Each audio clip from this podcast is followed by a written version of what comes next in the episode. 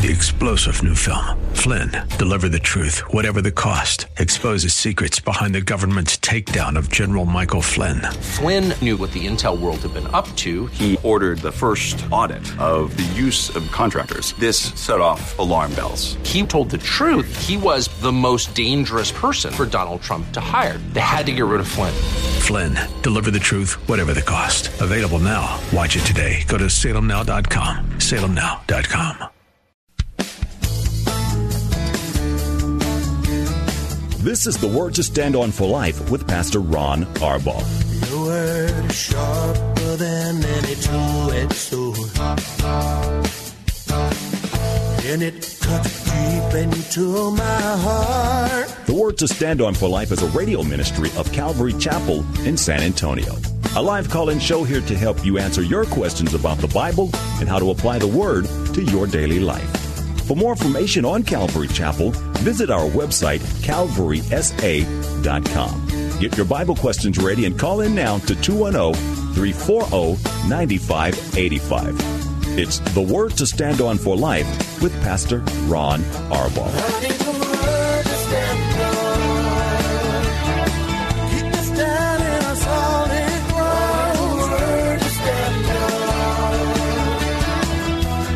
Welcome to a brand new week. I'm Pastor Ron Arbaugh from Calvary Chapel in San Antonio, Texas, and this is the Word to Stand On for Life, a program dedicated to taking your phone calls and answering questions, Bible questions, questions about stuff going on in your life, whatever is on your heart. All you have to do is provide the phone call, 210-340-9585. If you're outside the local San Antonio area, you can call toll-free at 877-630-KSLR. That's 630-5757. You can email questions to us by emailing questions at CalvarySA.com, or you can use our free Calvary Chapel of San Antonio mobile app. And as always, I don't know if it's still raining out there, but it's been raining this afternoon. If you're in your car, the safest way to call is to use the free KSLR mobile app. Just hit the call now button at the top of the screen. Everything else will be hands-free. You'll be connected directly to our studio producer. Hope you had a great Mother's Day yesterday. Hope your day in church was great. I hope people got saved. That's the important thing. And we had a great day here yesterday. Yesterday we do something. We kind of lost the tradition over the COVID breaks, but we had a cultural dress day, and people could dress in their native culture apparel. It was really good. It really neat to see some of the people and how beautiful they looked, the ladies in particular. So I hope you had a good day as well yesterday. Tonight here at Calvary Chapel, our men's, women's, and youth Bible studies are on at 7 o'clock. Ladies, you can watch on stream or online at CalvarySA.com. And it's at 7 o'clock. It's better if you're here because you can participate in the question and answer session that goes afterwards. But Paula will be doing the teaching tonight. And then we're going to take a 2-week break while we get through all of the school stuff. This is a crazy busy time of year for us. And then when we come back on June 5th, it will be the first installment of our annual Sweet Summer Devotion series, which we've talked about a lot on the program. So that's tonight at 7 o'clock. Tonight, Pastor Ken is out of town. By the way, Pastor Ken's son, Caleb, graduated from USC summa cum laude. And we're really thrilled and proud of him. So that's where Pastor Ken and his family has been for the last few days. Really, really a neat time. But that means Dr. Peter Paley, Pastor Peter Paley, will be teaching tonight on the men's side. Of course, our youth studies, high school and junior high school, will be going on with Pastor Chris and Matthew, who you heard on this program on Friday. I hope you enjoyed that as much as I did. I'm so proud of those young men. They do a wonderful, wonderful job with the youth. So let's get to questions. Wait, I'm told now. I've got a call No. I've got follow-up from a call on Thursday from Art. It says, when he was in the hospital, a technician there talking about the flat earth theory. What are your thoughts on that?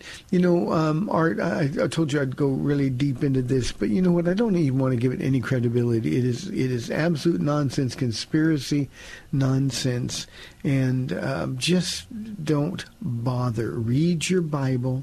The Bible says that we're a sphere in space, and that's all we really need to know. But stay away. Don't invest even a moment of your time in these conspiracy theory nut cases. So the flat earth theory is just, it's not a theory at all. It's nonsense. Okay, let's get to our first question of the day. This one was sent in from Princess from our email inbox. Princess, it's really nice to hear from you again. It's been a little while. Pastor Ron, is there a good reading plan you could recommend? I feel like I'm bouncing around the Bible. I would like to read and study more systematically. Thank you for your time. Princess, you know, as I mentioned to a couple of callers last week that had similar questions, I think the most important thing is discipline. Just do it. Some of the Bible is very laborious to get through. Others, of course, parts of it are thrilling, but just do it. Just set aside the time and do it. And I think the other thing I would say to you is remember, the Bible's not one book. It's 66 books. Contained one volume, but it's 66 different books. So when you read at the start of a book and read through the end of the book. Now, you don't have to read it all at once. There are books, obviously, that you can do that. There are 3 or 4 chapters. There are books that are only 1 chapter. But these are books, they're letters that were written, and we need to read them systematically. And don't rush through it, but do it slowly enough that you can really let the Holy Spirit speak to your heart. But you're not bouncing around the Bible. If you're starting at the beginning of a book and you're staying there consistently till you get to the end of that book, and then you can go somewhere else. Now, for me, Princess, and I'm going to give you 2 suggestions. For me, the Bible says it's living and active. It means it meets you where you are. So when I would finish one book, typically I would just kind of pray and see if there was any leading of the Lord to go to another book. Sometimes there was, many times there wasn't, and you can't go wrong in the Word somewhere. But give the Holy Spirit a chance to sort of give you some direction, because he wants to answer some of the questions that you have. Just remember to read from the beginning to the end of a book. For instance, in the Gospel of John or in the Gospel, any of the Gospels, it's going to take a little bit longer because the chapters can get very long. So just do it in manageable portions, and don't rush because you're going to miss some stuff. I'd also suggest that you have a legal pad or journal, however it is you take notes as you're reading the Bible, because there are going to be some questions that come up. You're going to want to make note of those questions. And you don't need to find the answers right away, but what you do need to do is be open to letting the Holy Spirit answer those questions with further reading. And he's going to teach you really how to study your Bible. One other thought for me, now this is again just for me, when I got saved, now I was older, I was almost 40 years old, and I'd never opened a Bible, Princess, and I wanted to find out what it was all about. So I devoured it, and I found out that if I read 10 chapters a day, and for me, I would start in the Old Testament. I do 5 chapters in the Old Testament and 5 chapters in the New Testament. Do that every day, and then pick up where you left off the next day. I do that every day. I could read through the Bible twice in a year. And I wanted to do that because I wanted to become familiar with the Bible. Not just, well, why is this there? And, especially as you're reading through the Old Testament and reading about the history, you've got to sort of get a time frame in your mind. And the only way you're going to do that effectively, Princess, is to just read repetitiously. So I wanted to read through the Bible twice a year. Now, that's not just the only reading you should have. That's just to give you a background, a foundation. But you also want to slow way, way down and just have some meditative time in the Word of God. You know, Princess, one thing that I would suggest you do, you can go to our website, CalvarySA.com, and listen to the ladies' Bible studies. Paula will be teaching tonight out of Psalm 119. And I don't know exactly how many weeks, but I think it's been, 5 or 6 weeks maybe, when the different ladies have been going through Psalm 119, which is all about the Word. And I'm confident that if you listen to those Bible studies, the Lord will give you some clear direction and sort of an overall picture of the Word and its value in your life.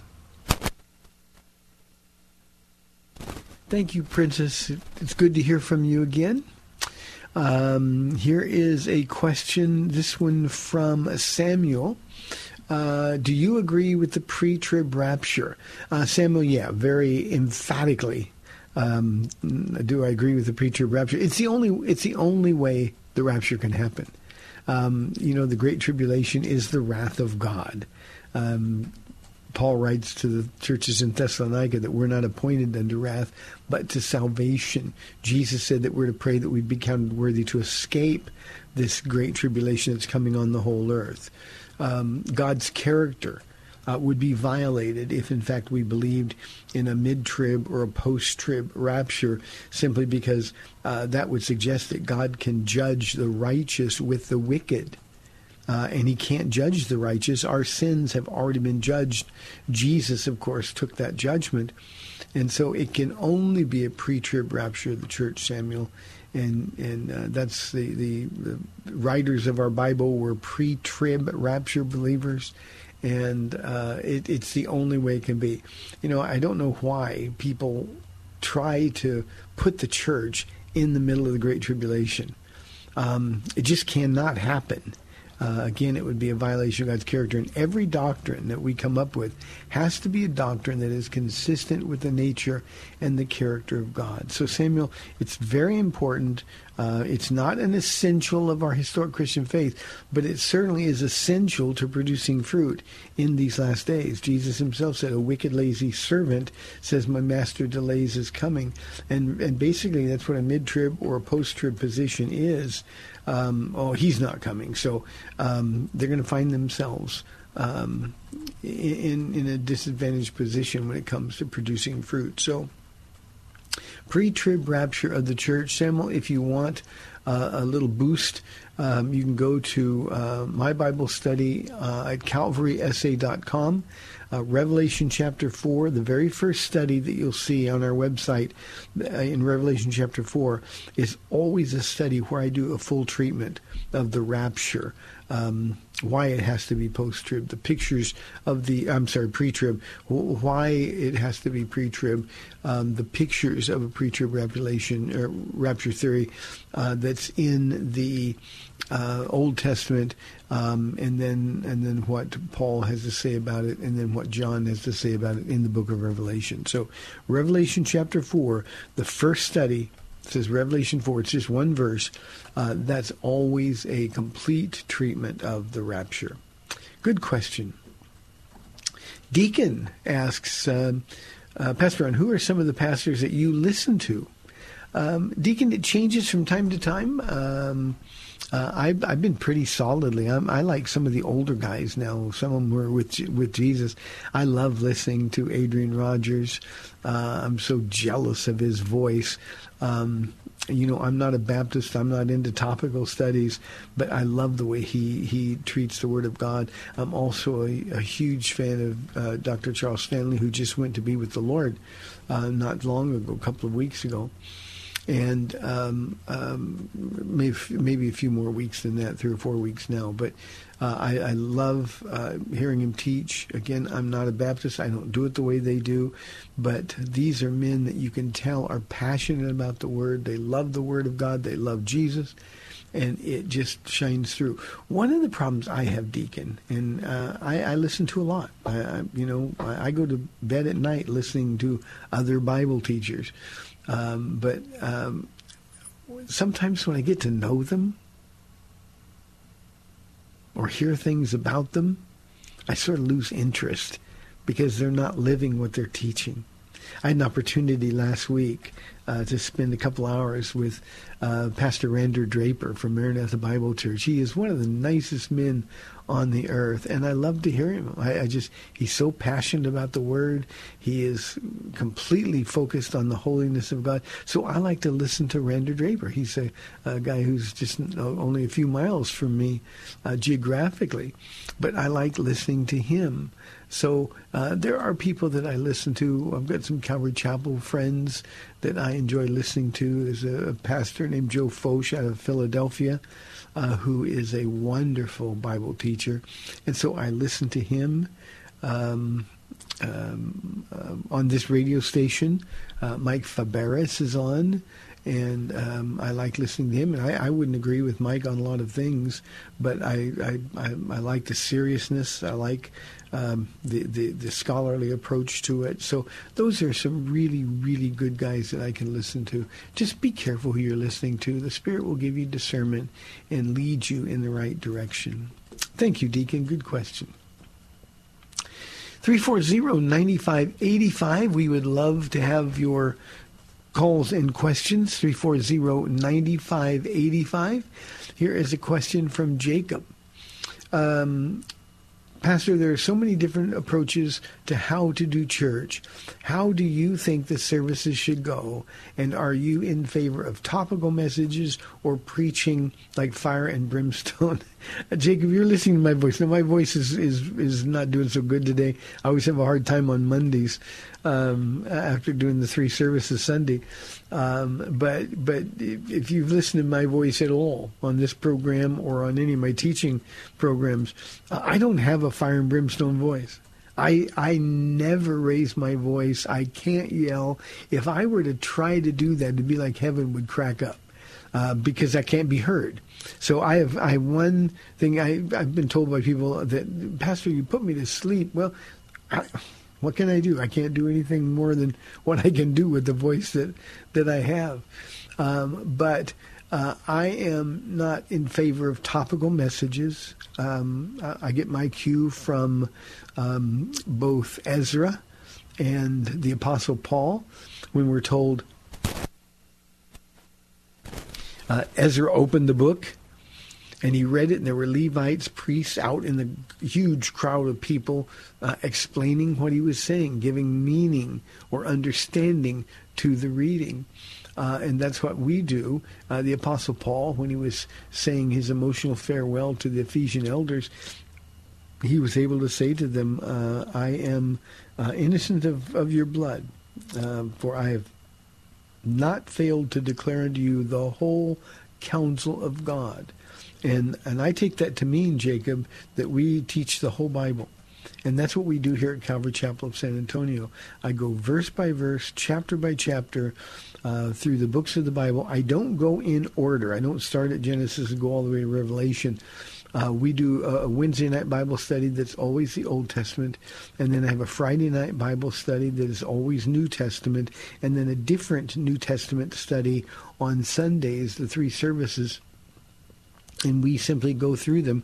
I left off yesterday, I think, in Acts chapter 10, verse 35. And when we open our Bibles this coming Sunday, we'll be in Acts chapter 10, verse 36. So I like to go through it. It makes it impossible for me. Makes it impossible for me to leave out some hard stuff. You know, there's some stuff that you don't feel like preaching sometimes. But it's the whole counsel of God. So we can't avoid anything or skip anything. We go straight through the Bible. I had a funny story. We have a lady in our church, God bless her. Her dad comes to church, and he's 95 years old. And he's attentive. He's strong. And when I took a break for Palm Sunday and Easter, the only times that we do breaks for Christmas, Palm Sunday, and Easter. Every other service is straight through the Bible. And he was thrown off. He said, Pastor Ron's supposed to be starting right here, and why isn't he starting right here? It was just a break. He understood that finally. But we place a huge emphasis, Jacob, on teaching through the Bible. Again, chapter by chapter, verse by verse. I'm currently in the book of Acts on Sundays. I'm in the book of Galatians now on Fridays, and in the book of Ezra on Wednesdays. So it's just really important to understand what God is saying and stress the continuity of the book. Now, relative to your question about how to do church, approaches to do church, I don't think that we ought to reinvent the wheel, Jacob. Acts chapter 2, beginning in verse 42, tells us what the practice of the first century church was.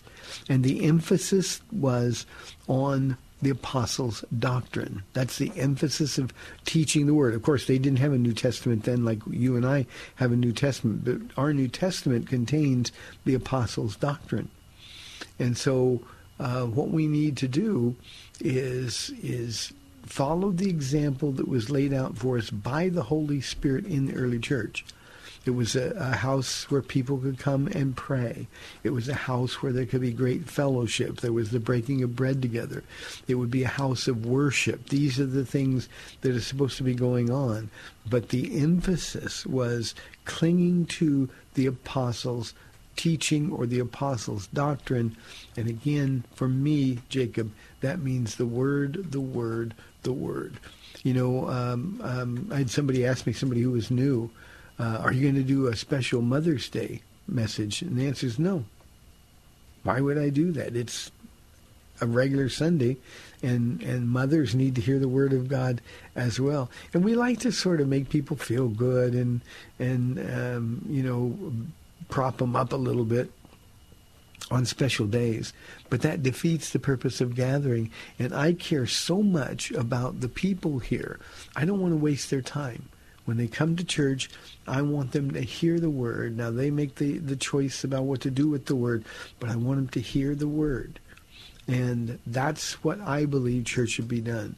Church should be should function in a way that honors the Lord. There shouldn't be a bunch of crazy stuff going on. Self-control is a fruit of the Spirit.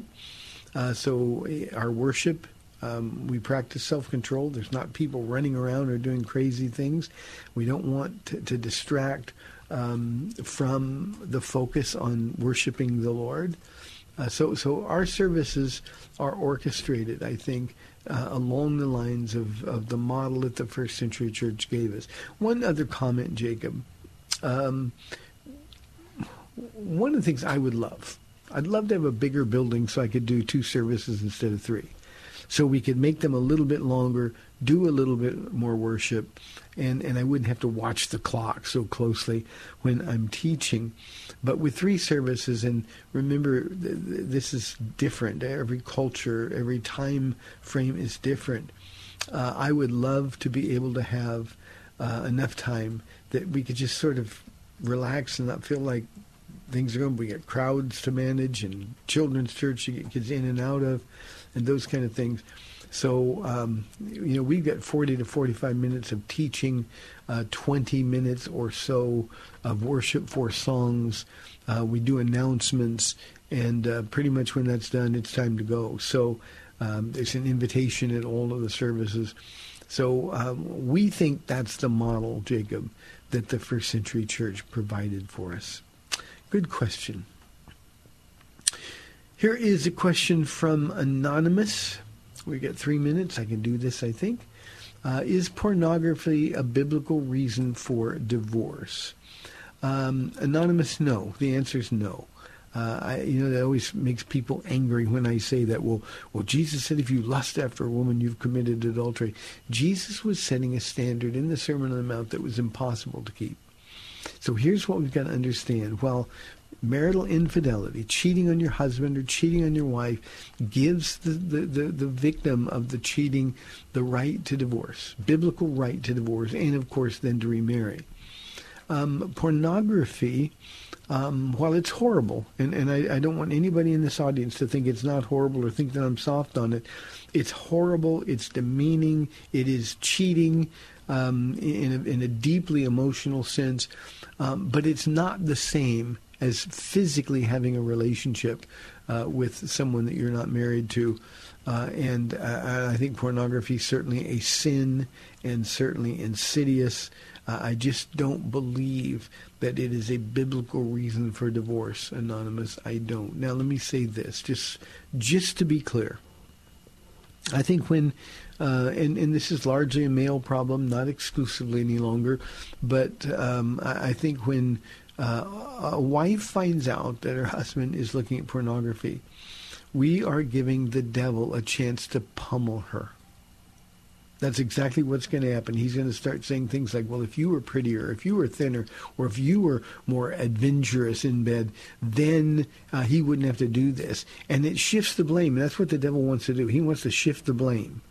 And you know, we put our wives in a position where she's competing with the fantasies and images in our brains, and she can't possibly compete with that.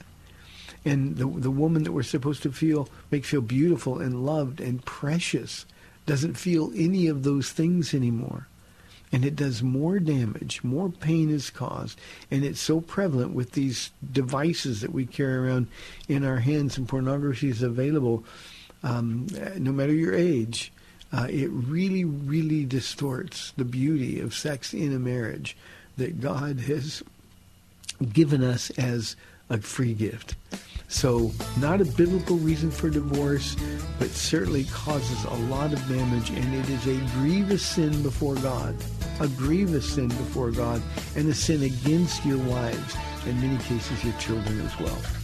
We've got 30 minutes left in the program. Phones have been quiet. We'd love your calls and questions, 340-9585 or toll-free 877-630-KSLR. We'll be back in 2 minutes.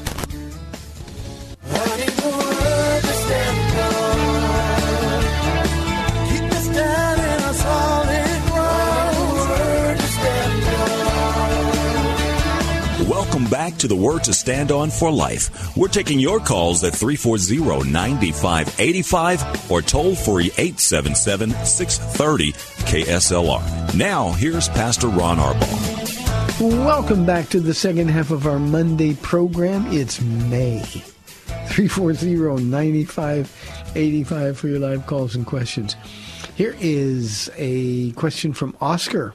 Oscar sends in questions fairly regularly. Thank you, Oscar. He says, how can I answer someone who says that hell is unfair punishment because it lasts forever? The sins are committed in time, but judgment is eternal. Oscar, this is an easy one. We're all eternal beings. Now, here's what life is. You know, Hebrews 9:27 says, it's appointed unto man to die once and then face the judgment. In this life, we have to make a decision whether we're going to spend eternity with Jesus or separated from him. Obviously, we call being with Jesus heaven, being separated from Jesus, that's torment. We call that hell. But the fact is, and this is the foundation here, the fact is that we're all going to spend eternity somewhere because we're all eternal. Now, if when we died, we just died, we stopped being, that would be a different thing altogether. But the minute we're born, we're going to live somewhere forever. And we have to make that decision of our own free will while we're alive. And death is simply God honoring the choice that we made in life. He honors that choice for eternity. So, you know, I chose to follow Jesus, and you want to talk about something that isn't fair. I get to be in heaven forever. I don't deserve to be in heaven, but Jesus permitted me to do that. Now, if somebody says, well, I don't want to serve Jesus, what would be unfair is for God to say, well, you know what? I know you never wanted to serve me, but I'm going to make you do it for eternity, forever and ever and ever. That would be unfair. So we make the choice, and God honors the choice. And so it's not a matter of, well, I sinned in time, a finite period of time, and so I ought to only be punished for a finite period of time. We don't get that choice. We're going to live somewhere forever. I think this is what the unbelieving world misses. We're going to live somewhere forever. And God allows us to make that choice, Oscar. And if I choose to be separated from God, God is going to have a broken heart, but he's going to honor the choice. He will not force anyone to live with him, either in time or in eternity. We make that choice.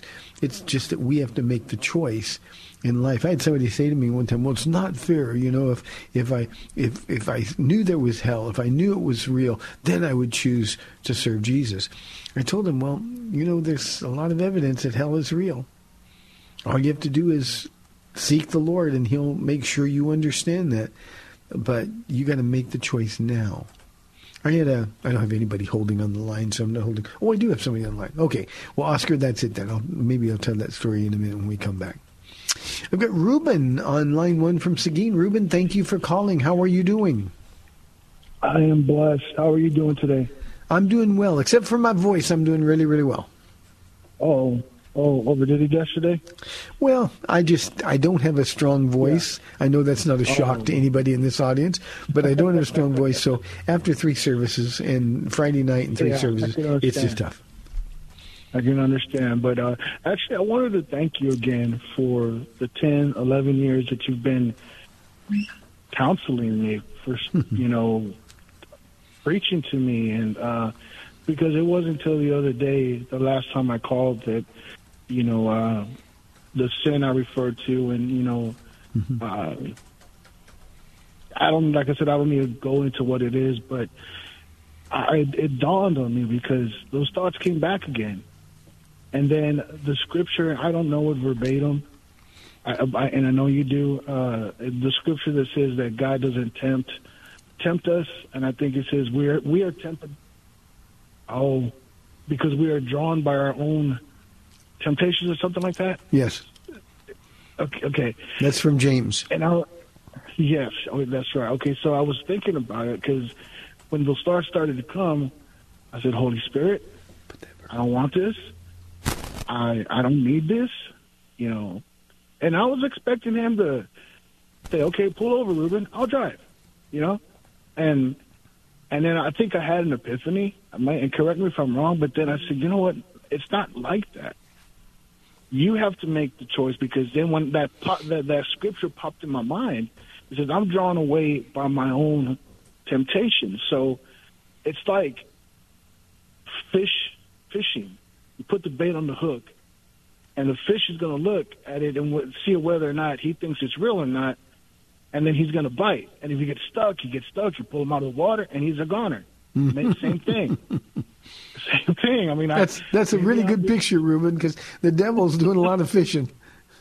Exactly, yeah. So you get the analogy. So that's what I thought, and I said, Lord, all these years that I've heard that scripture, and it never dawned on me the way that because you had told me something like that the other day, and you said, I could hear the guilt in you, and you don't let the enemy do this. And I said, Lord, I'm allowing him to do that, because I get drawn away by what used to entice me. Because if it still did, I would be in it the way I was in it a long time ago. Yep. But I'm not. Ruben, let me interrupt just for a second. I would add also this, and this will help you fight, I think. When you were in it a long time ago, you didn't feel particularly guilty about it. It was just part of your life. Yeah. All of that's changed because of the work that God has. Thank you for that. Yeah. Because, and I don't want to lift you up, and I know that you're not the type of man, you don't look for accolades and all that. I know you're a very, very humble man. And see, if it weren't for you, I'd thank God I was coming from Houston that day and got caught in that rain and lost the radio station that I was listening to, and I came across KSLR where I did. I thank God for that day, because I remember that day like if it was yesterday. I just remember coming back from Houston, and I'm like, oh, but I just wanted to share that with you and encourage anyone out there who you know may fall into temptation, and then the enemy comes and tries to, you know, throw that dart of guilt, you know, because he's rare. His minions are there. You know, I'm thinking with their darts and their, you know, ready to throw that dart at you to make you feel guilty. Like, oh, I see you think you love God, but look what you did it again. Yep. But I just wanted to thank you, sir, and I appreciate you and your ministry, and I pray for you guys, and I thank y'all for praying for me. Thank you, Reuben. God bless you, my friend. You mean a lot to us. You mean a lot to us. It's amazing how God can work things together. You know, Reuben and I have never met face to face, and yet God's deposited him deeply into my heart, and I think we can learn a lot. Reuben has a lot of insight for us as one who is honest about the things that he's going through. You know, when Jesus was tempted in the wilderness, he responded the same way. It is written. He responded with the word. Reuben also said that the devil is throwing those darts. He's always throwing. He never stops. He never stops. He's never going to stop pushing those buttons, destroying people, tempting people.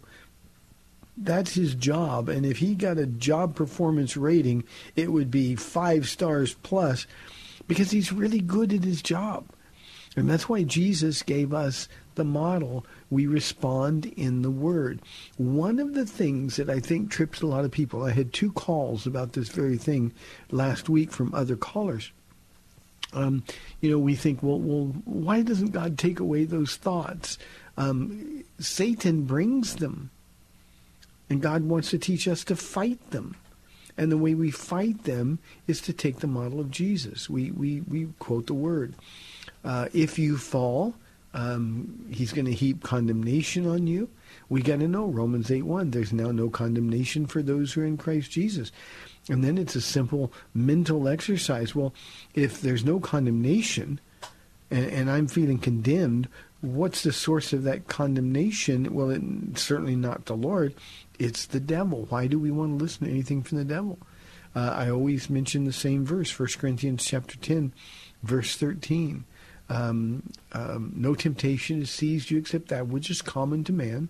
And I think that's important, because so many times we think we're all alone. Nobody understands how hard this temptation is. But what he says in that verse is that everybody's going through it.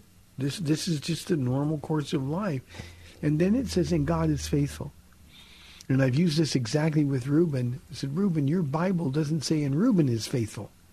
It says, and God is faithful. He will not let you be tempted beyond what you can bear. And when you are tempted, he will provide a way out. In other words, you don't have to give in to the temptation. And if we respond with the word, the way Jesus taught us to do it when he was being tempted by the devil himself, then we don't have to fall. We don't have to make the wrong choice. And there's a wonderful sense of accomplishment. That very first time when we realized that we stood our ground, we fought, and we had victory. And from that moment forward, we know victory is possible every single time. Really, really important. Reuben, it's been a pleasure to get to know you so well without ever having to meet you face to face. One other comment. Reuben, God loved you so much that he was going to send somebody to you. So don't worry. Thank you. Appreciate your friendship. 340-9585 for your live calls and questions. Here is a question from Brian.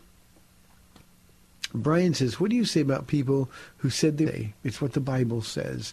And what the Bible says, 1 John chapter 2, verse 19, John says they went out from us because they were never really a part of us. Now, I want to make a differentiation here, because there are people that walk away. They backslide. They fall into sin. And then because they really belong to the Lord, the Holy Spirit begins to work in their hearts, and eventually they come back. For some people, it's just a matter of days, weeks, or months. But I know people that were away from the Lord for years and years and years. And to all the world, it looked like they weren't saved. But because they were, God, the Holy Spirit, brought them back to that place of relationship. So that's really important that we understand that. But the others, and there's a lot of professing Christians, Brian, a lot of professing Christians who really have never surrendered their heart to the Lord. Maybe they had an emotional conversion experience. Maybe they were in a place of desperation. You know, after 9/11, now 22 years ago, There's a lot of people that were afraid, and they made professions of faith because they were afraid. As soon as it didn't appear we were going to get attacked again, they just resumed back into their own life. They weren't saved because they got baptized. They weren't saved because they answered an invitation. God knows those who are his. Galatians chapter 6 says God knows those who are his. God will not be mocked. The problem is we don't know.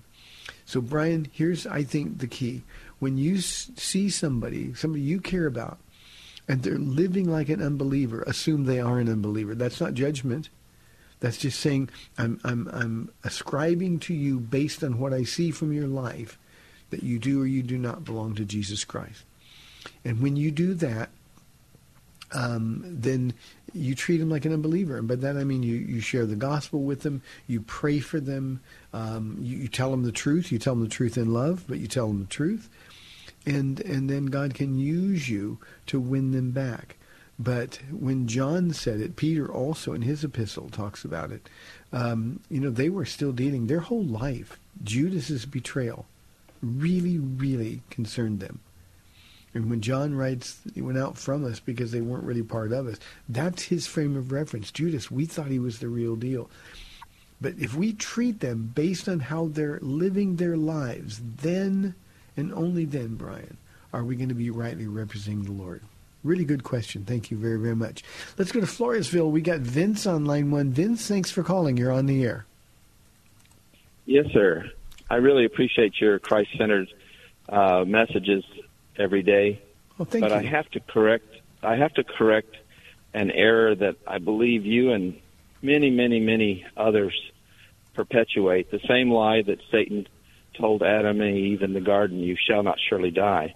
1 Timothy 6:16 makes it clear that only God has immortality. And you repeated multiple times in the couple of calls ago that you're going to spend eternity somewhere. And that is absolutely false. The soul that sins shall die. It's clear in the Bible. And you cheapen Christ's offer to people when he says, choose life. Okay, well, let me ask you a question, Vince. Let me stop you and ask you a question. Would you exegete for me John 3:16? Let me look it up just a minute. For God so loved the world that he gave his one and only Son, that whosoever believes would have everlasting life. What does that mean? What does John 3:13 say? John 3:16. Yes. What does it mean? It means that God will grant those who repent and are baptized and accept his Son's sacrifice. He will grant them immortality. It's not something we have. We weren't born immortal souls. I'm sorry. That's just a false teaching. No, it's clear. John 3:13 says no one's ascended to heaven. That's another false teaching. Everybody thinks that people who die are in heaven, and they're not. They're in the grave waiting for the resurrection. What does Paul mean when he says to be absent from the body is to be present with the Lord? Vince, you're spreading heresy. And the soul that sins. What kind of merciful God has someone burned for eternity? That is false. There's no way. There's no way that a merciful God, you can't equate the two, mercy and burn forever. How do you equate those two? That's separation from God. So what you're suggesting is that when we die, physically when we die, yes, that we just cease to be. You go to the grave. David wrote, in the grave there is no knowledge. There is no consciousness. There's no thought. There's nothing. Was it Solomon? It's you can look it up. It's when you die, you're unconscious. Now, something similar to what a floppy disk would go to heaven, a record of who we are. God keeps it in the library, and when he resurrects us, he plugs it back in, and now we're there. Okay. There is no immortality of the soul. If you believe that, then why choose Jesus? There are people who mock Christians. I'll just take over hell. They're so silly. Yeah, but I'll answer. They already have eternity. Immortality is something that we don't have inherently. I'm going to stop you. I'm going to cut you off because you won't listen. But here's what I'm going to say. When we accept Jesus Christ, we enter into eternal life with him. But there's no punishment. There's no judgment on sin if, in fact, we simply die and stop believing. Throughout the Word of God, the soul that sins will die. It's a spiritual death. To be absent from the body is to be present with the Lord. Paul writes that to the Corinthians over and over and over. We're told that to be in his presence is eternal life. To be separated from him is eternal death. But eternal lasts ever believes. Now, the whosoevers that believe in him, they choose eternal life. But the whosoevers that reject him, Vince, those are the people that will live in eternity. One last thing, Vince, I want you to exegete Luke chapter 16. Jesus is telling a real story. Exegete Luke chapter 16. Do it honestly. Do it without any preconceived ideas. Do it without any of your church background, the things that have been drilled into your head. And I don't know whether you're coming from a Seventh-day Adventist or an extreme Church of Christ position or what your church background is. But exegete honestly Luke chapter 16, Vince. And if you'll exegete Luke chapter 16, Jesus, this is not a parable. It's not an illustration. He's telling a story. And there is a man who died. In fact, he makes the point that both the rich man and Lazarus died at the same time. And one went into a place of torment. The other went into the place we call paradise. And you can't exegete that honestly any other way. Jesus told the thief on the cross, today you will be with me and live, and you're going to be assigned to the grave. Very important that you're honest. And I understand, and these kind of heresies, Vince, they're deep-seated, they're demonic. I understand the foothold they get. But let the Word of God change your mind. Understand David's position. David said he will see his son who died. He will go to him. David had a limited understanding of eternal life. Obviously, those of us who have the Holy Spirit, we have a fuller explanation or understanding of what eternal life means. But the idea of eternal punishment is everywhere, including Jesus's ministry. He who has sinned much will be beaten with many blows. He who has sinned less will be beaten with few blows. The torment over and over and over, where the worm doesn't die. The idea of eternal torment is critical to understand, because a just and holy God who has given us eternal life, that's what everlasting life means, to ascribe a lack of mercy to God who is merciful when he gives us every opportunity to escape eternal death is really dangerous heresy, Vince. 340-9585. I think we only have a few more minutes left in the program. Be careful now. Normally I would cut people like Vince off more quickly because I don't want to expose this audience to heresy. But I'm always hopeful that maybe say something that the Holy Spirit will use to grab his heart. But I can tell you this, and people like Vince, if they're truly born again, the Holy Spirit is screaming at Vince, this isn't true. Sometimes we like to hold on to something so much. We can't imagine a God who would allow somebody to be punished for eternity. But remember, the Bible does teach that we are eternal beings from the moment we have breath, and we have to choose. Let me see. Abby says, did Jesus turn over the tables once or twice? Abby, he did it on two separate occasions. He did it at the beginning of his public ministry, where he walked into the temple mount. He saw the money changers taking advantage of the poor, and sort of previews of coming attractions. But he turned the money tables over then, and sort of wrecked the area there. But he also did it at the end of his ministry. Sunday, he came back in and had all night to think about what he was going to do.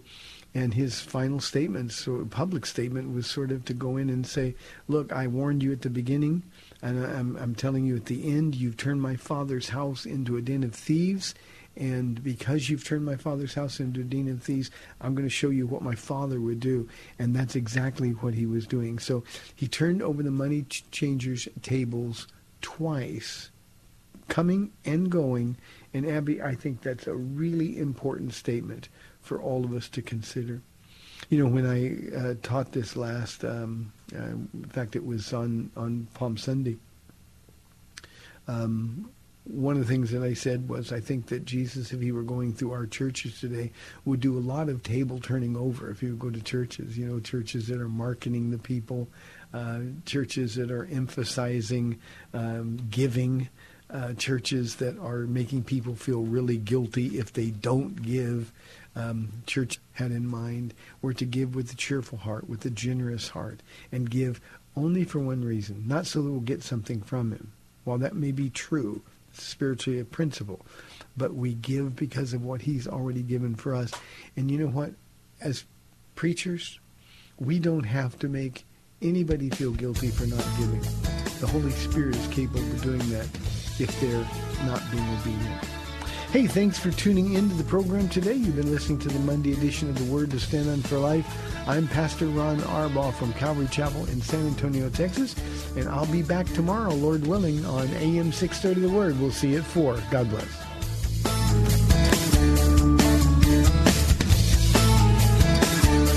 Thanks for spending this time with Calvary Chapel's The Word to Stand On for Life with Pastor Ron Arbaugh. The Word to Stand On for Life is on every weekday afternoon at 4, and Pastor Ron invites you to find out more about Calvary Chapel at CalvarySA.com. The Word to Stand On for Life was sponsored by Calvary Chapel of San Antonio.